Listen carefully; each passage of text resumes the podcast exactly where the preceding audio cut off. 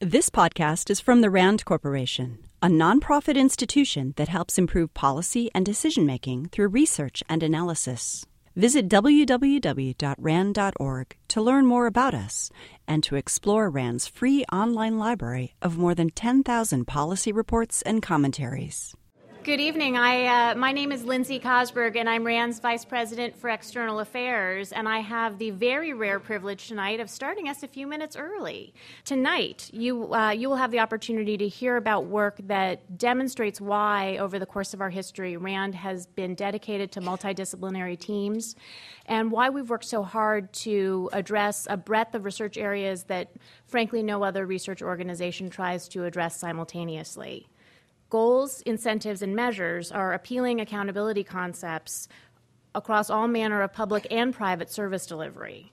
And RAND has worked for decades in education and with the military to explore how we use incentives to improve the quality of results.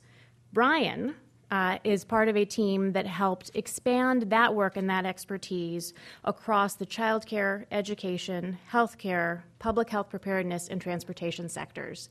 Um, I would like to, to, to throw out that I can't imagine another organization that could have done the work that we undertook and that Brian will be discussing with you. Brian, who I have already mentioned, is the acting director of RAND Education and has been a leader within RAND Education for two decades. His research focuses on measuring educational quality and improvement, excuse me, measuring educational quality and improvement, evaluating education reforms, particularly assessment and accountability systems. And he has directed prominent national and state evaluations, including very prominent uh, law, uh, evaluations of the No Child Left Behind law and its impact uh, at multiple levels of the education system. Brian has recently authored the work he'll be talking about tonight toward a culture of consequences, performance based accountability systems for public services. And it is my pleasure to turn the microphone over to Brian Stecher.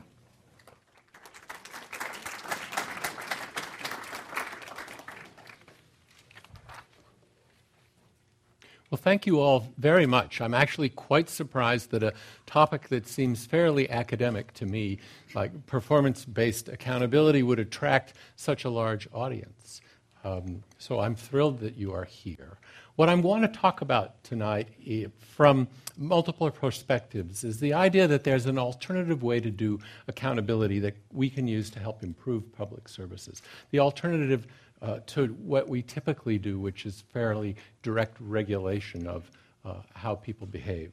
And um, what I'm going to talk about uh, under the general heading of public services are um, collection of activities, some of which are, are directly uh, delivered by government agencies like education, transportation, uh, public health services, and some of which are delivered by private organizations that are heavily regulated by public agencies, uh, healthcare and um, childcare being the examples. So the idea is that by tying incentives to outcomes, we can help uh, enhance the quality of services that are provided. So, this little accountability loop that I'm going to be talking about tonight is actually something that should be fairly familiar to us because we see it all the time in our lives as consumers. Um, there are a myriad of rating agencies or rating organizations out there, from the Zagat Guide to the uh, health department that uh, looks at services and provides us with capsule judgments about how effective they are. I have a couple of examples up here. You can um, find out about the quality of a hotel room. You can see the uh, consumers' ideas about the, uh, quality of their cell phone company. Uh, you can look at a public health rating about the uh, safety and food handling characteristics of a particular restaurant. Uh, and all of these ratings then allow you to make decisions about whether to purchase a particular product or whether to um, uh, enroll in a particular plan or whether to uh, uh stay at a particular hotel. And your choices have consequences for the businesses. And so we have built into this an accountability loop. If the business does well and gets a good rating, consumers buy its services, it is rewarded and prospers. If a business does poorly and gets a poor rating, and we look at those ratings and take them seriously and we eschew those businesses, they do poorly and they, their coverage shrinks. That's the idea that we want to talk about bringing into the area of public services.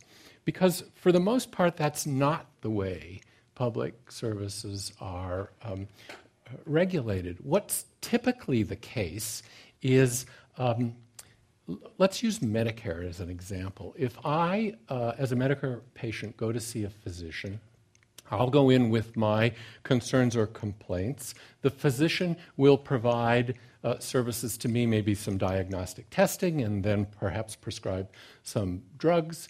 Uh, and then the physician sends a bill directly to Medicare. Uh, Medicare reviews the bill against some criteria it has, mostly trying to make sure that there no, there's no fraud involved, and uh, sends a payment back to the physician. But nowhere in this cycle does my health enter into the payment plan. If I get better, if I don't get better, is really not a direct consideration in how the money is received uh, the money flows to the physician who provides those services. That's what we're going to talk about today are instances in which what happens, in this case, patient related outcomes, are actually factored into the decision about how payment might be made to physicians. Um, so, this notion is the one I'm using. I'm assigning this ponderous label performance based accountability systems. And the uh, central element of these systems is a, a little triangle that includes three pieces. In order to design a good performance based accountability system, you need to, an agreement about goals we have to agree, the people who are going to be using the service and the people who are going to be providing the service, what the ultimate long term goals of the service are so we know which direction we're heading. Then you need a set of quantitative indicators, some numbers that you can use to see whether or not short term outcomes are moving towards those long term goals that, we, that we're hoping for. And then you have incentives, which might be financial or they might not be financial, they might just be public recognition, tied to the measures so that good performance gets rewarded, um, poor performance gets uh, not rewarded. Uh, and if this loop is designed well, it helps to lead to overall uh, raising the long term achievement, achieving the goals down the road that are the basis for the system. So, uh, over the past couple of years, uh, a team of 10 of us here at RAND have been looking at performance based accountability systems in the US in a number of different sectors.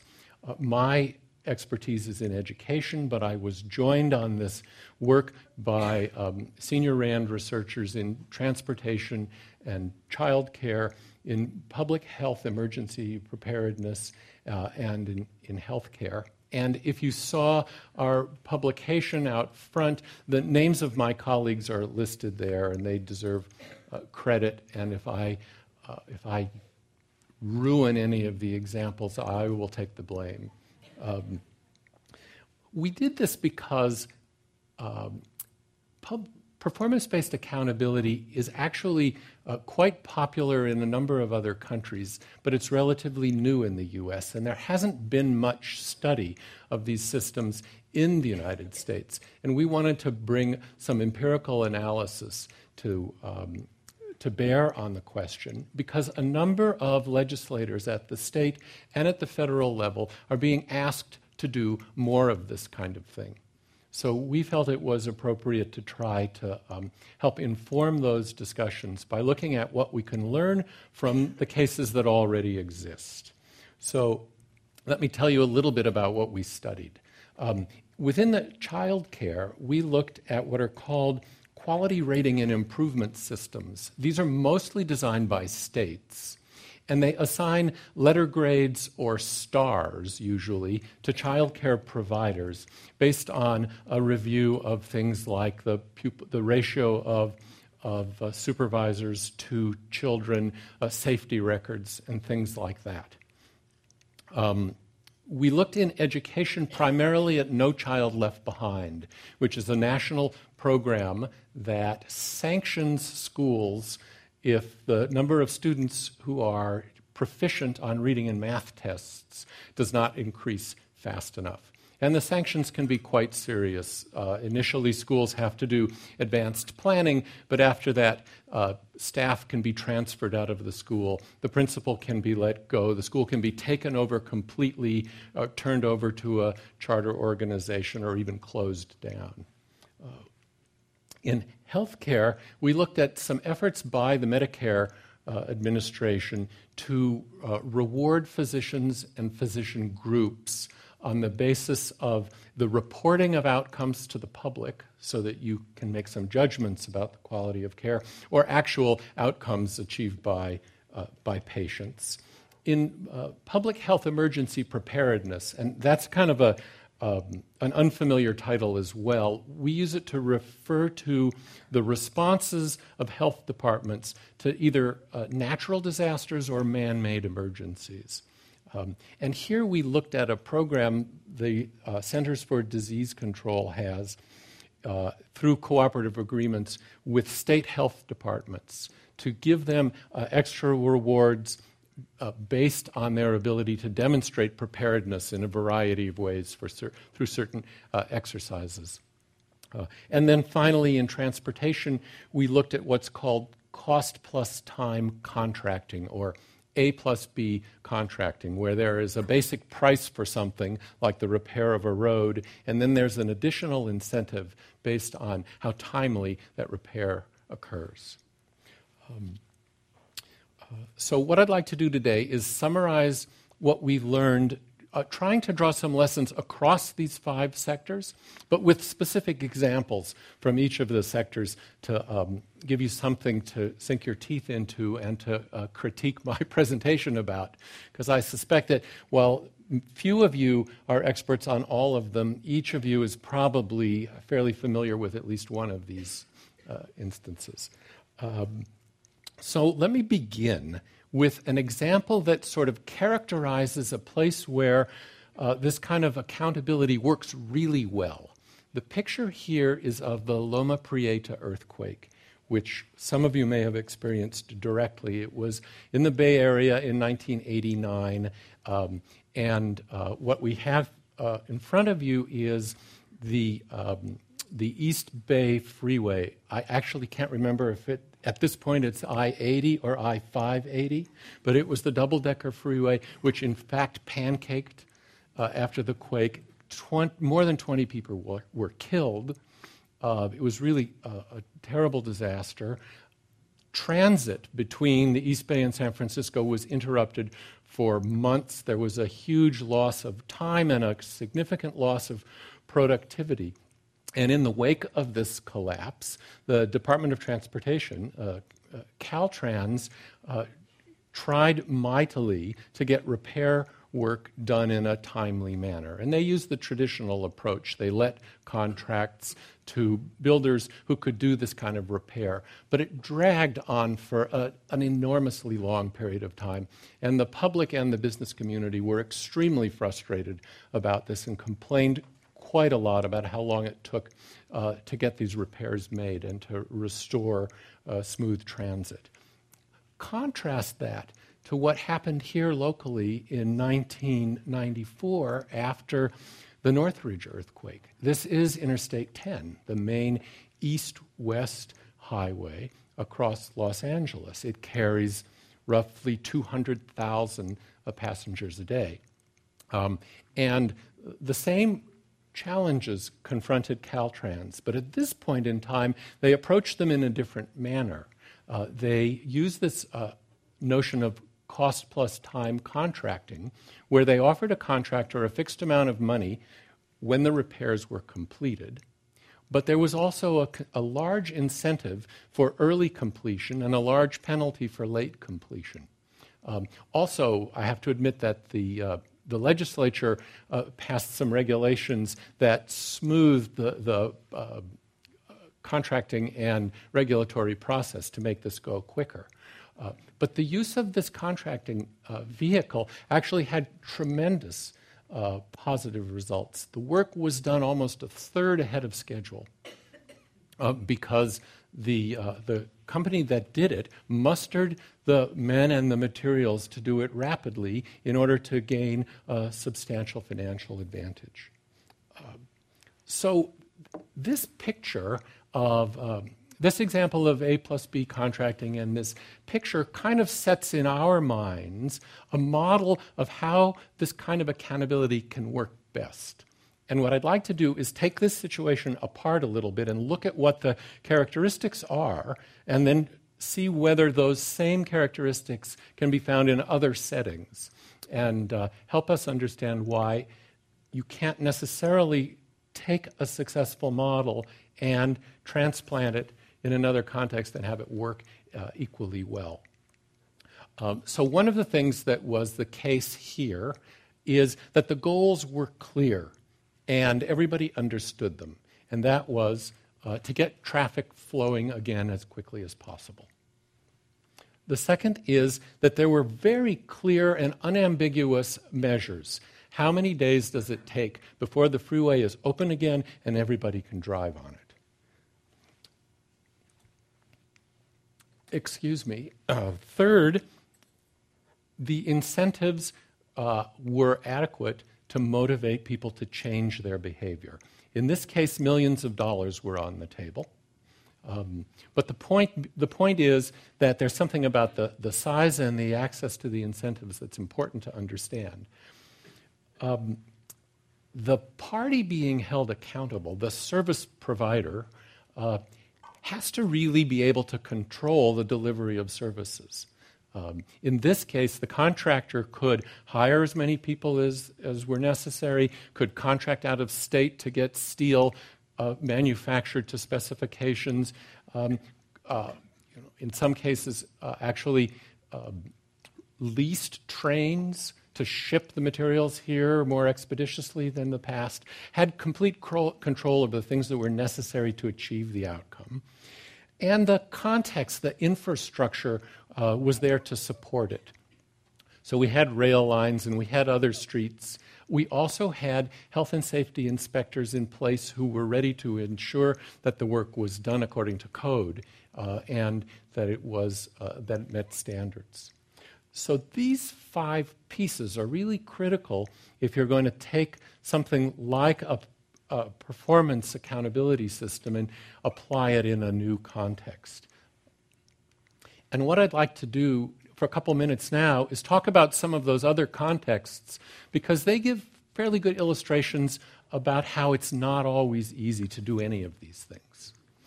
Um, so, uh, childcare is a good case in which it's not even easy to say what the goals are. Um, if you talk to families who send their kids to preschools or to childcare, you will find a variety of reasons. Some are doing it simply for um, to have their kids supervised so that they can go to work and earn an, a living.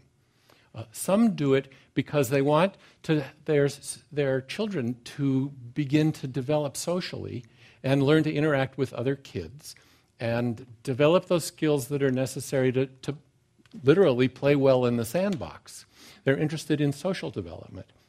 A growing proportion are interested in academic learning, and they're sending their children to childcare to get a head start, to get started learning numbers and shapes and things that will come up uh, when they enroll in kindergarten or first grade. So it isn't, there isn't a single goal that everybody who's being who's taking advantage of child care services can all agree upon as the most important thing. And so it gets more complicated trying to figure out how you would build an accountability model for childcare because somehow you have to weigh these multiple goals or uh, decide where the priorities need to be. Um, it is also a, a, tricky business to figure out how to come up with quantitative indicators, metrics, to decide if those long term goals are, if you're actually making progress towards those long term goals.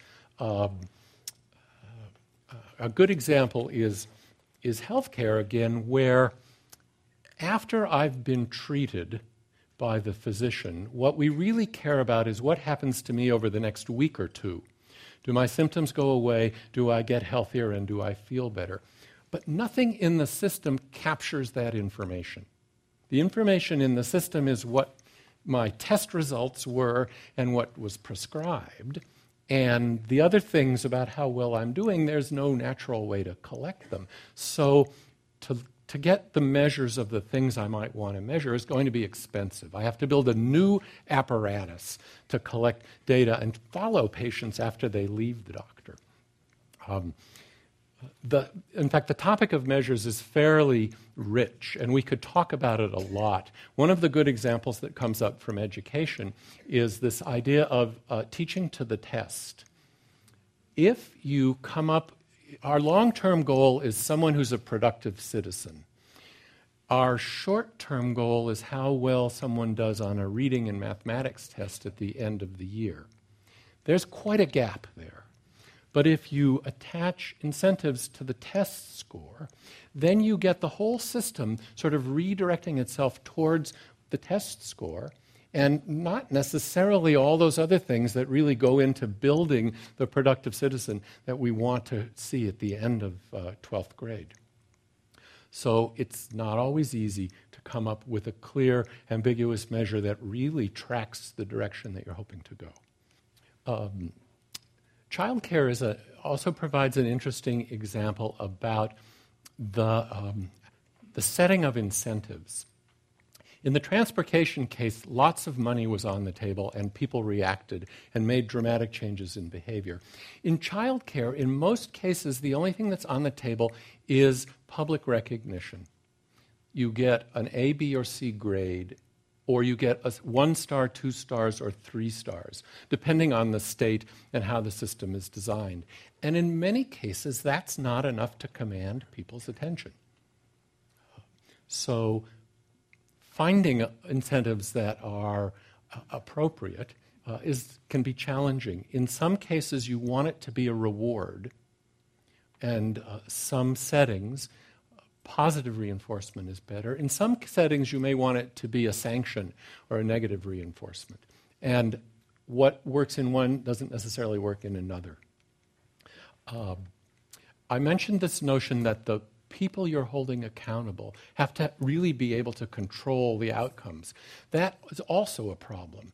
It's very hard to figure out in some organizations at what level uh, you can actually uh, identify a group that can control what you want. So, in terms of emergency preparation, the uh, Centers for Disease Control gives money to health departments. So they can only incentivize state departments of health. But if there's an emergency and a health department has to make vaccines available quickly or has to make uh, emergency medical services available quickly, they really rely, they can't do that without the help of police departments and fire departments who can make sure roads are cleared, they have access to safe buildings, uh, people are kept in line and controlled. So some of what they need in order to provide services are things beyond their control, and they're things that the Centers for Disease Control can't incentivize because they don't have any direct reporting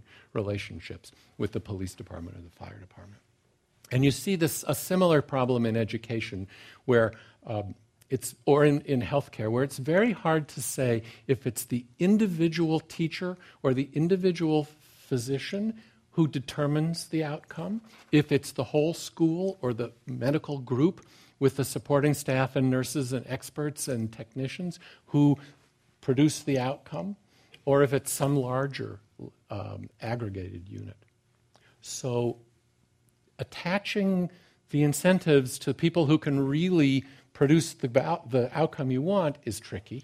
And then um, finally, having the sort of support and uh, being aware of the context matters a great deal. Uh, in this case, I've even forgotten what my example was going to be that had to do with, um, uh, uh, with transportation. But when I described that, it was quite uh, um, clear that the contractors relied on access to materials and men and a labor market that was rich enough that they could call on services and other manufacturers who were producing the steel and the concrete and such. Without that bit of infrastructure, they could not have done the construction rapidly. Um, so, uh, the, the point I wanted to make as sort of wrapping, th- moving towards wrapping things up, is that while this notion of performance-based accountability is fairly simple and easy to understand, um, it's actually can be quite complicated in reality to pull it off. Um, in fact, thinking of it as a static thing that you put in place it's a turnkey system. You put it in place and then you go away is really um, naive. What we see is that you have to continue to pay attention because as the system is implemented, people's behavior changes. And unless you're watching carefully, uh, you, you aren't able to shape the outcomes that you want. You need to pay attention to implementation and monitoring. Uh, watch after No Child Left Behind is passed. For it took three to five years for all of the pieces that were necessary to be put in place. And somebody had to go out and monitor the states to see if they really had adopted standards and if they'd actually implemented tests. And then over time, you need to look and see whether it's working. So, so an important part of this is having some kind of an evaluation component that looks to see whether or not physicians are changing their behavior and patients are recovering, are improving more rapidly because of what you put in place. And then when you get this information, you have to go back in and tweak things. Um, it's unlikely you'll get it right the first time. You may discover um, a need to change the metrics, to rebalance the weights, to increase or decrease the incentives, etc., etc. So, in looking at what this means for policymakers, we tried to cook up a kind of a primer, if you will. Um, a set of questions that a legislator or a congressperson could ask themselves if they were thinking about do I want to uh, pass legislation that says we should have an accountability system for uh, the welfare caseload or for some other area of public service because this may not be the best choice. We all like the idea of accountability based on outcomes, but it may not work in every instance. Uh, so the questions mimic the things we've talked about today. Um, do people agree on what the goals are? And can you measure them in a way that uh, people will really uh, think is fair and meaningful? Uh, who's the right unit, the right individual or the right unit to hold accountable for some service? What kind of incentives do you need to motivate change in behavior? You know, in the end, you don't want to spend $10 million to get $5 million worth of benefit. So you also have to look at the total cost of this system. Uh, you need to ask how you're going to monitor it and um, see uh, whether it's smoothly rolled out and people understand the new rules and they are able to comply with the various guidelines. You need to look and see whether it's working and producing uh, improvements in the long term goal that you're interested in, and you need to be able to take a step back and say, uh, can we change it, enhance it, improve it to um, tweak things? Because if it works, then the metrics, everybody will start to perform at the top, and there'll be no more incentives. And you'll need to change it. If it doesn't work, then you'll need to change it. In every case, you'll probably need to continue to refine this system over time. So, with that, I want to thank you for your attention. I'm happy to entertain uh, questions. There are a couple of people coming around with microphones, and they will um, offer them to the lucky few. Uh, Excellent. Well, we'll start right here in the front. Ladies and gentlemen, please raise your hand with any questions, and myself or my Um, friend Sachi Dedamore will come to you. Sir. I'm uh, curious with your expertise in education if you saw Waiting for Superman and what your conclusions might be. Oh, well, thanks. I have not seen Waiting for Superman yet.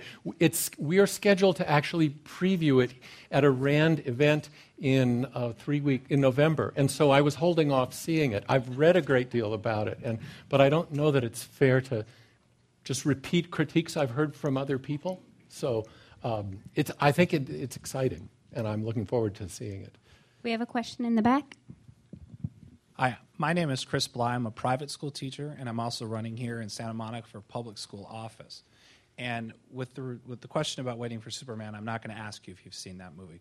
But what I would like to know is where, where do you feel, how do you feel is the best way to hold teachers and administrators accountable? Because as a teacher myself with one foot in the public school system, I graduated from it and I'm running for that district. And as a teacher in the private school system, I have two sets of different accountabilities that I have to deal with. Where do you feel is the appropriate, what, what do you feel is the appropriate way when that student graduates 12th grade that we can evaluate if he or she has become a productive citizen? Because tests probably aren't the only way to do that. I would agree that tests aren't the only way to do that. Um, you've picked one of the most complicated things. Building a bridge is easy in some respects. At least it's easy to judge whether it's been done well at the end of the day. And educating a student who's going to spend 12 years in the system before you decide whether you know, ultimately you had a success or not is really complex. I don't think there's a shortcut to um, judging the quality of teachers, but I think at, at a minimum there are, it, should have, it should involve multiple dimensions. One is whether students who are uh, who are served by this teacher actually learn things. They improve from when they came in at the beginning of the year to the end of the year. Another is whether students' behaviors are enhanced. They become um, uh, better classroom citizens and develop dispositions and interests towards learning. You, uh, and again, it's not a simple solution, but you do have to hold administrators accountable for decisions that were within their control. Here's a place where often the, the charters and the public schools differ quite a bit because in many charters, administrators have more control over their staff, their choice of curriculum, and in uh, public schools, that's often something that's done at a more aggregated level. But um, yeah, I think that my answer is that simple solutions are unlikely to be really very sophisticated. I have a, I have a question to your right. Um, at risk of never being invited to one of these things again, I'd like to raise an attitude that I have. Uh, I'm a believer in the free market system, and and the closer you get to the people that are actually in, uh, affected by what's going on, it can be the most effective in in evaluating whether something is successful or not successful. This particularly relates to the education and the healthcare area. And it seems to me that the people that fund studies like this are the government, which is trying to enhance their role in society. And how do we how do we get back to moving education from the federal government, which is not supposed to be, back to the states and back to the local markets? um, because it's it seems obvious to me that healthcare ought to be involving people that are actually paying for the, the for the service that they need for themselves and their children their their families. Uh, I guess I'm wondering how do we change that pendulum, the motion of that pendulum. I think one of the things that this study, by the way, was not funded by the government; it was funded by a private philanthropic organization. One of the things it points out is that uh, in different settings, it's harder or easier to involve the consumer directly in some kind of an accountability system. You would think, for example, that in childcare, where each person is sort of making the individual decision about which childcare agency to engage, um, you would see a lot of response to things like the ratings that states do. But unfortunately, most, pers- most people's choices are constrained by where they live. and what kind of trans- access they have to transportation. And so, even with ratings, you don't see a lot of people moving to different um, preschools. They uh, convenience trumps some of those outcomes. So um, I'm not going to tackle the larger question of whether we should be devolving responsibility and how far down it should go. But I think our study suggests, even when you get down to the individual consumer of sorts, it's still not necessarily the case that that person's choices can be made as, as freely based on information as we might like them to be. All right, we have a question in the back. First, thank you for talking about public health emergency preparedness because that's what I study and what I do. So uh, you have no, at least now one. I'm frightened. Uh, uh, one thing that's been impressed upon me is that if you don't plan for evaluation in the beginning, you're not going to get it. And you talked about in sort of imposing evaluation standards on things that are already in motion, and that seems to be much harder to do. Uh, can you comment on the dif- distinction, I guess, the differences between uh, trying to ev- planning to evaluate something you have not yet implemented versus trying to evaluate something that's already in progress? Well, from the point of view of an evaluator, the was it the form planning to evaluate something that has not yet been implemented is far easier and can and the evaluation can often be done in a much more rigorous and uh, and valuable manner than having to evaluate something that's already ongoing. So there are real advantages to being able to do that. The the difficulty is evaluation is not particularly appealing as a policy. People, uh, legislators, foundations, uh, citizens want to put their energy into doing more than measuring. So it's too often the case that evaluation is an afterthought. Uh, and in our little presentation, we say you ought to think about that at the beginning, but I haven't sold anyone yet that, and made that happen. I have a question here.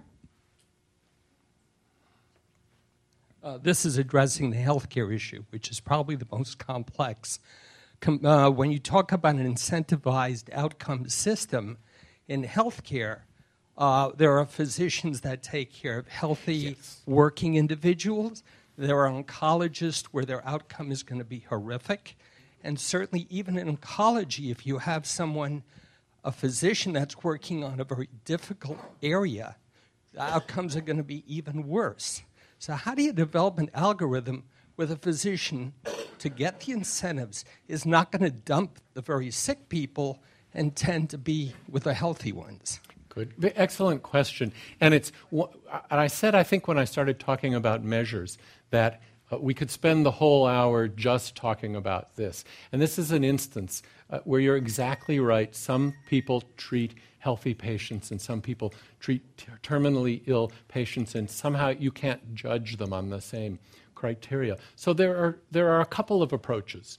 One approach is to use some fancy statistical techniques to try to actually adjust the numbers based on the profile of the patients who are coming in. Um, it's absolutely analogous in education to taking the, um, the scores at the beginning of the year and measuring growth. Uh, rather than just taking the scores at the end of the year and comparing them to a threshold. You sort of adapt based on the health of the patients that you see. And uh, that can actually be done pretty well in a lot of specializations, but it gets to be obscure and complex, and doctors are not always very trusting that these statistically adjusted indices are really fair to them. Uh, so, another approach is to actually say what we're going to judge you on is not so much patient outcomes, but whether you've followed uh, validated procedures. And you can do this to some extent in medicine better than, than most other places because medicine has evolved a set of clinical practice guidelines that say if somebody comes in presenting these symptoms and has this kind of history, here are the kinds of things you should do. So, another approach, and uh, Rand has done a lot of work looking at this, is to judge uh, individuals on whether or not the practice they deliver is consistent with best guidelines for what ought to be done in that case. And some of our studies find that most people get roughly half of the recommended care, even here in Santa Monica.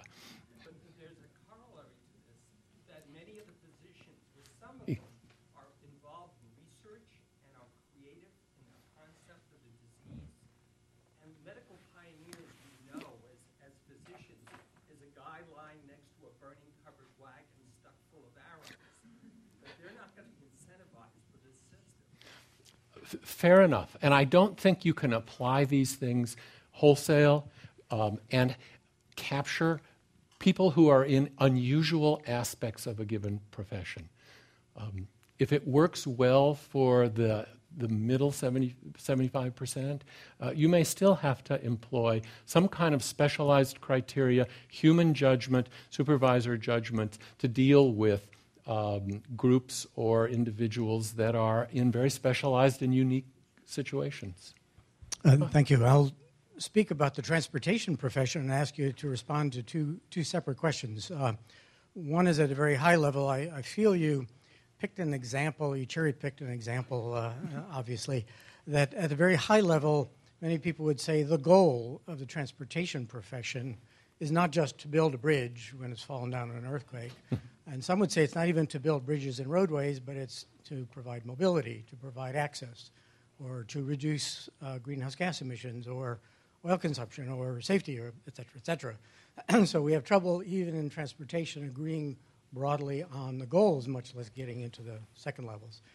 Uh, so please respond to that. A second thing at the opposite level is uh, I work for, the, for a government agency, I'll not mention which one, and we have just in the last week gone through a goal setting process, a performance planning process, where we're asked to lay out what we do, uh, what the expected outcomes of those actions are, and we were told to pick one or two of those uh, as critical performance objectives for which we will be held accountable as an individual. We were advised, as you suggest, to uh, pick those, only those items w- for which we have complete control. And I wound up only being able to pick one because everything except that one that I do is, is collaborative in nature. Uh, so, given that much of what we do is collaborative, how do you apply accountability uh, to an individual when that individual is part of a much bigger process? well, let me uh, see if I can speak to both. Uh, within, you're right that I cherry picked an example in transportation because I wanted to start the talk with something that I could tick off all of these points. In our study, uh, we looked at four different cases within transportation. In addition to the one that I talked about, we also uh, considered uh, the uh, corporate average fuel economy standards, the CAFE standards, which are a kind of a performance based accountability system, transit funding formula allocations, and the Clean Air Act, which has a much broader goal. Uh, and, and they are more or less good examples of where accountability like this can work. So I think you're right. The sectors are really quite diverse. And in some cases, you can capture a good example. And in some cases, the, the larger purpose is very hard to get a hold of. And you have to sort of take, take chunks and work a chunk at a time. Uh, on the second question, I think I can still rem- remember having to do with how do you incentivize individuals for things that are really produced by groups. Uh, and I think we'd say that you don't try to incentivize the individuals, you try to put the incentives at the group level where there's generally enough, a control of a, a significant amount of the process involved in actually getting the outcome. So uh, we've been doing a couple of studies on giving bonuses to teachers. And in one study, the bonuses went to individual math teachers in middle schools. And in another study, the bonus went to uh, teams of teachers, uh, math, reading, social studies, and uh, science, who worked together with the same group of students because they, they cooperated and they had a, a sort of a core of kids that they worked with. And uh, the idea there was to actually put the incentives on the group that had the most control, the appropriate level of control of outcomes. We have a question in front. Uh, my problem is that uh, my problem is with your term accountability. Uh, on the one hand, you say it's the same as what is de- determined by the market, and on the other hand, you say it's a, a long term. I mean, it's a, a short term versus a long term concept. I don't mean to be facetious. Keynes is out of fashion. In the long term, we're all dead, he said. But my question is on the long term situation who is going to the, be the reviewer? It got to be the market again. And how do we get the market in if we take it really out on the first place and get it in on the second place? I mean, what we have already failed. I mean, our healthcare system, our education system, I wouldn't say is a failure, but it wasn't certainly perfect. That's what you try so hard and and so um, I mean all my respect. But how do we get that together, the short term versus the long term? Is my question. It's it's very difficult. I said you want to look at your eventual goals and find uh, me- short-term measures that uh, help you see whether you're on target to get to those long term goals. That's almost impossible. That's a very difficult thing to do, and I, I brushed over it somewhat uh, simply. Uh, but it is very hard to think about systematic change that's going to take a, long time and compare it with market choices that happen in the short run. Um, what you hope for is that there's a kind of an institutional learning or an institutional memory in the systems, in the school systems or in the governance systems, in the legislature, that will continue to apply the same, ask the same questions, make judgments about the answers, try new things, see if they work, and uh, monitor it. Uh, but just the individual consumer choice won't necessarily get, get you there. Could you talk a little bit more about what you learned about um, uh, the what incentives work in what context? So, assuming you've got the goals and the measures all right, that still leaves you a range of, of incentives: financial, reputational, positive incentives versus sanctions. Uh, how, how, what did you learn about about incentives there? I don't know if you're going to be satisfied with the answer because what I'm going to say is we sort of found that incentives seemed to work when they were consistent with the culture of the organization. And, um, and so dollars made sense in the construction context. And public recognition makes sense a lot of times in the education context. Uh, I don't think there were very many uh, simple answers to that, which is a, a really excellent question. But somehow, uh, different sectors and different organizations had ways of operating, and the people in them resp- knew the kinds of things they responded to. And you try, we suggest you take advantage of, of that sort of thing. All right, we have time for one final question in the back. Can you give some examples in other nations of where it's worked and where it's failed? this is where I need my co-authors. Uh, I can't, no, I can't give you a good example. I know that a lot of these ideas were actually uh, uh, built on things that happened in the United Kingdom, uh, um, to some extent in uh, Germany, to some extent in Australia. Those were the cases we looked at most closely. Um, but a lot of these reforms mimic uh, things from the UK. A lot of the reforms we see in the US mimicked examples from the UK.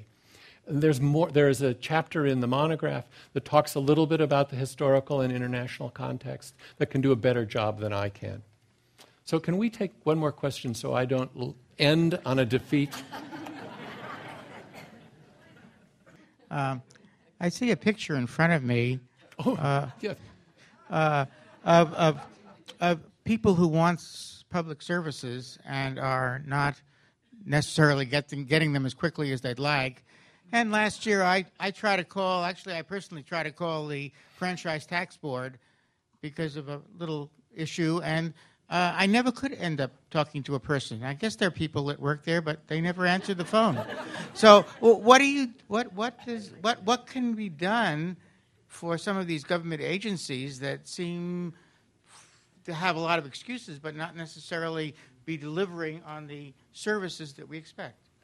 One thing that can be done is you can build into the compensation system evidence from clients. Um, I think this is done, I, am told Kaiser does this, that those satisfaction surveys that patients fill out carry a lot of weight when it comes to reviewing uh, physicians and such.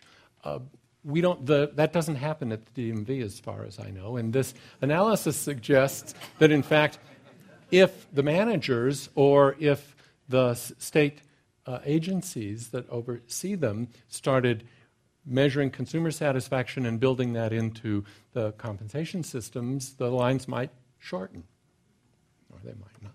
But that would be a step I would suggest take the, the introducer's prerogative tonight, and I want to ask you. you. a quick question, uh, if, I, if I may.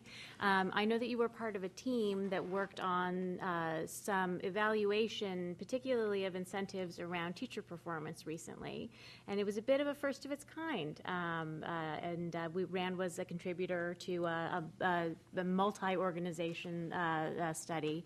Um, and I believe it was of the uh, of a program in Tennessee, if mm-hmm. I'm correct. And I wondered if you could sort of give us some the some highlights from that as far as what in a pay for performance context surprised you most or impressed you most about the, the work that you had the chance to do because this is such a, a novel area in uh, in education.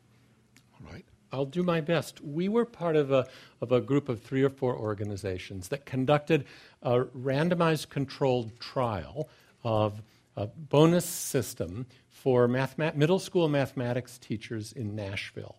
And what a randomized controlled trial means, that's sort of the gold standard for research that you get in medicine.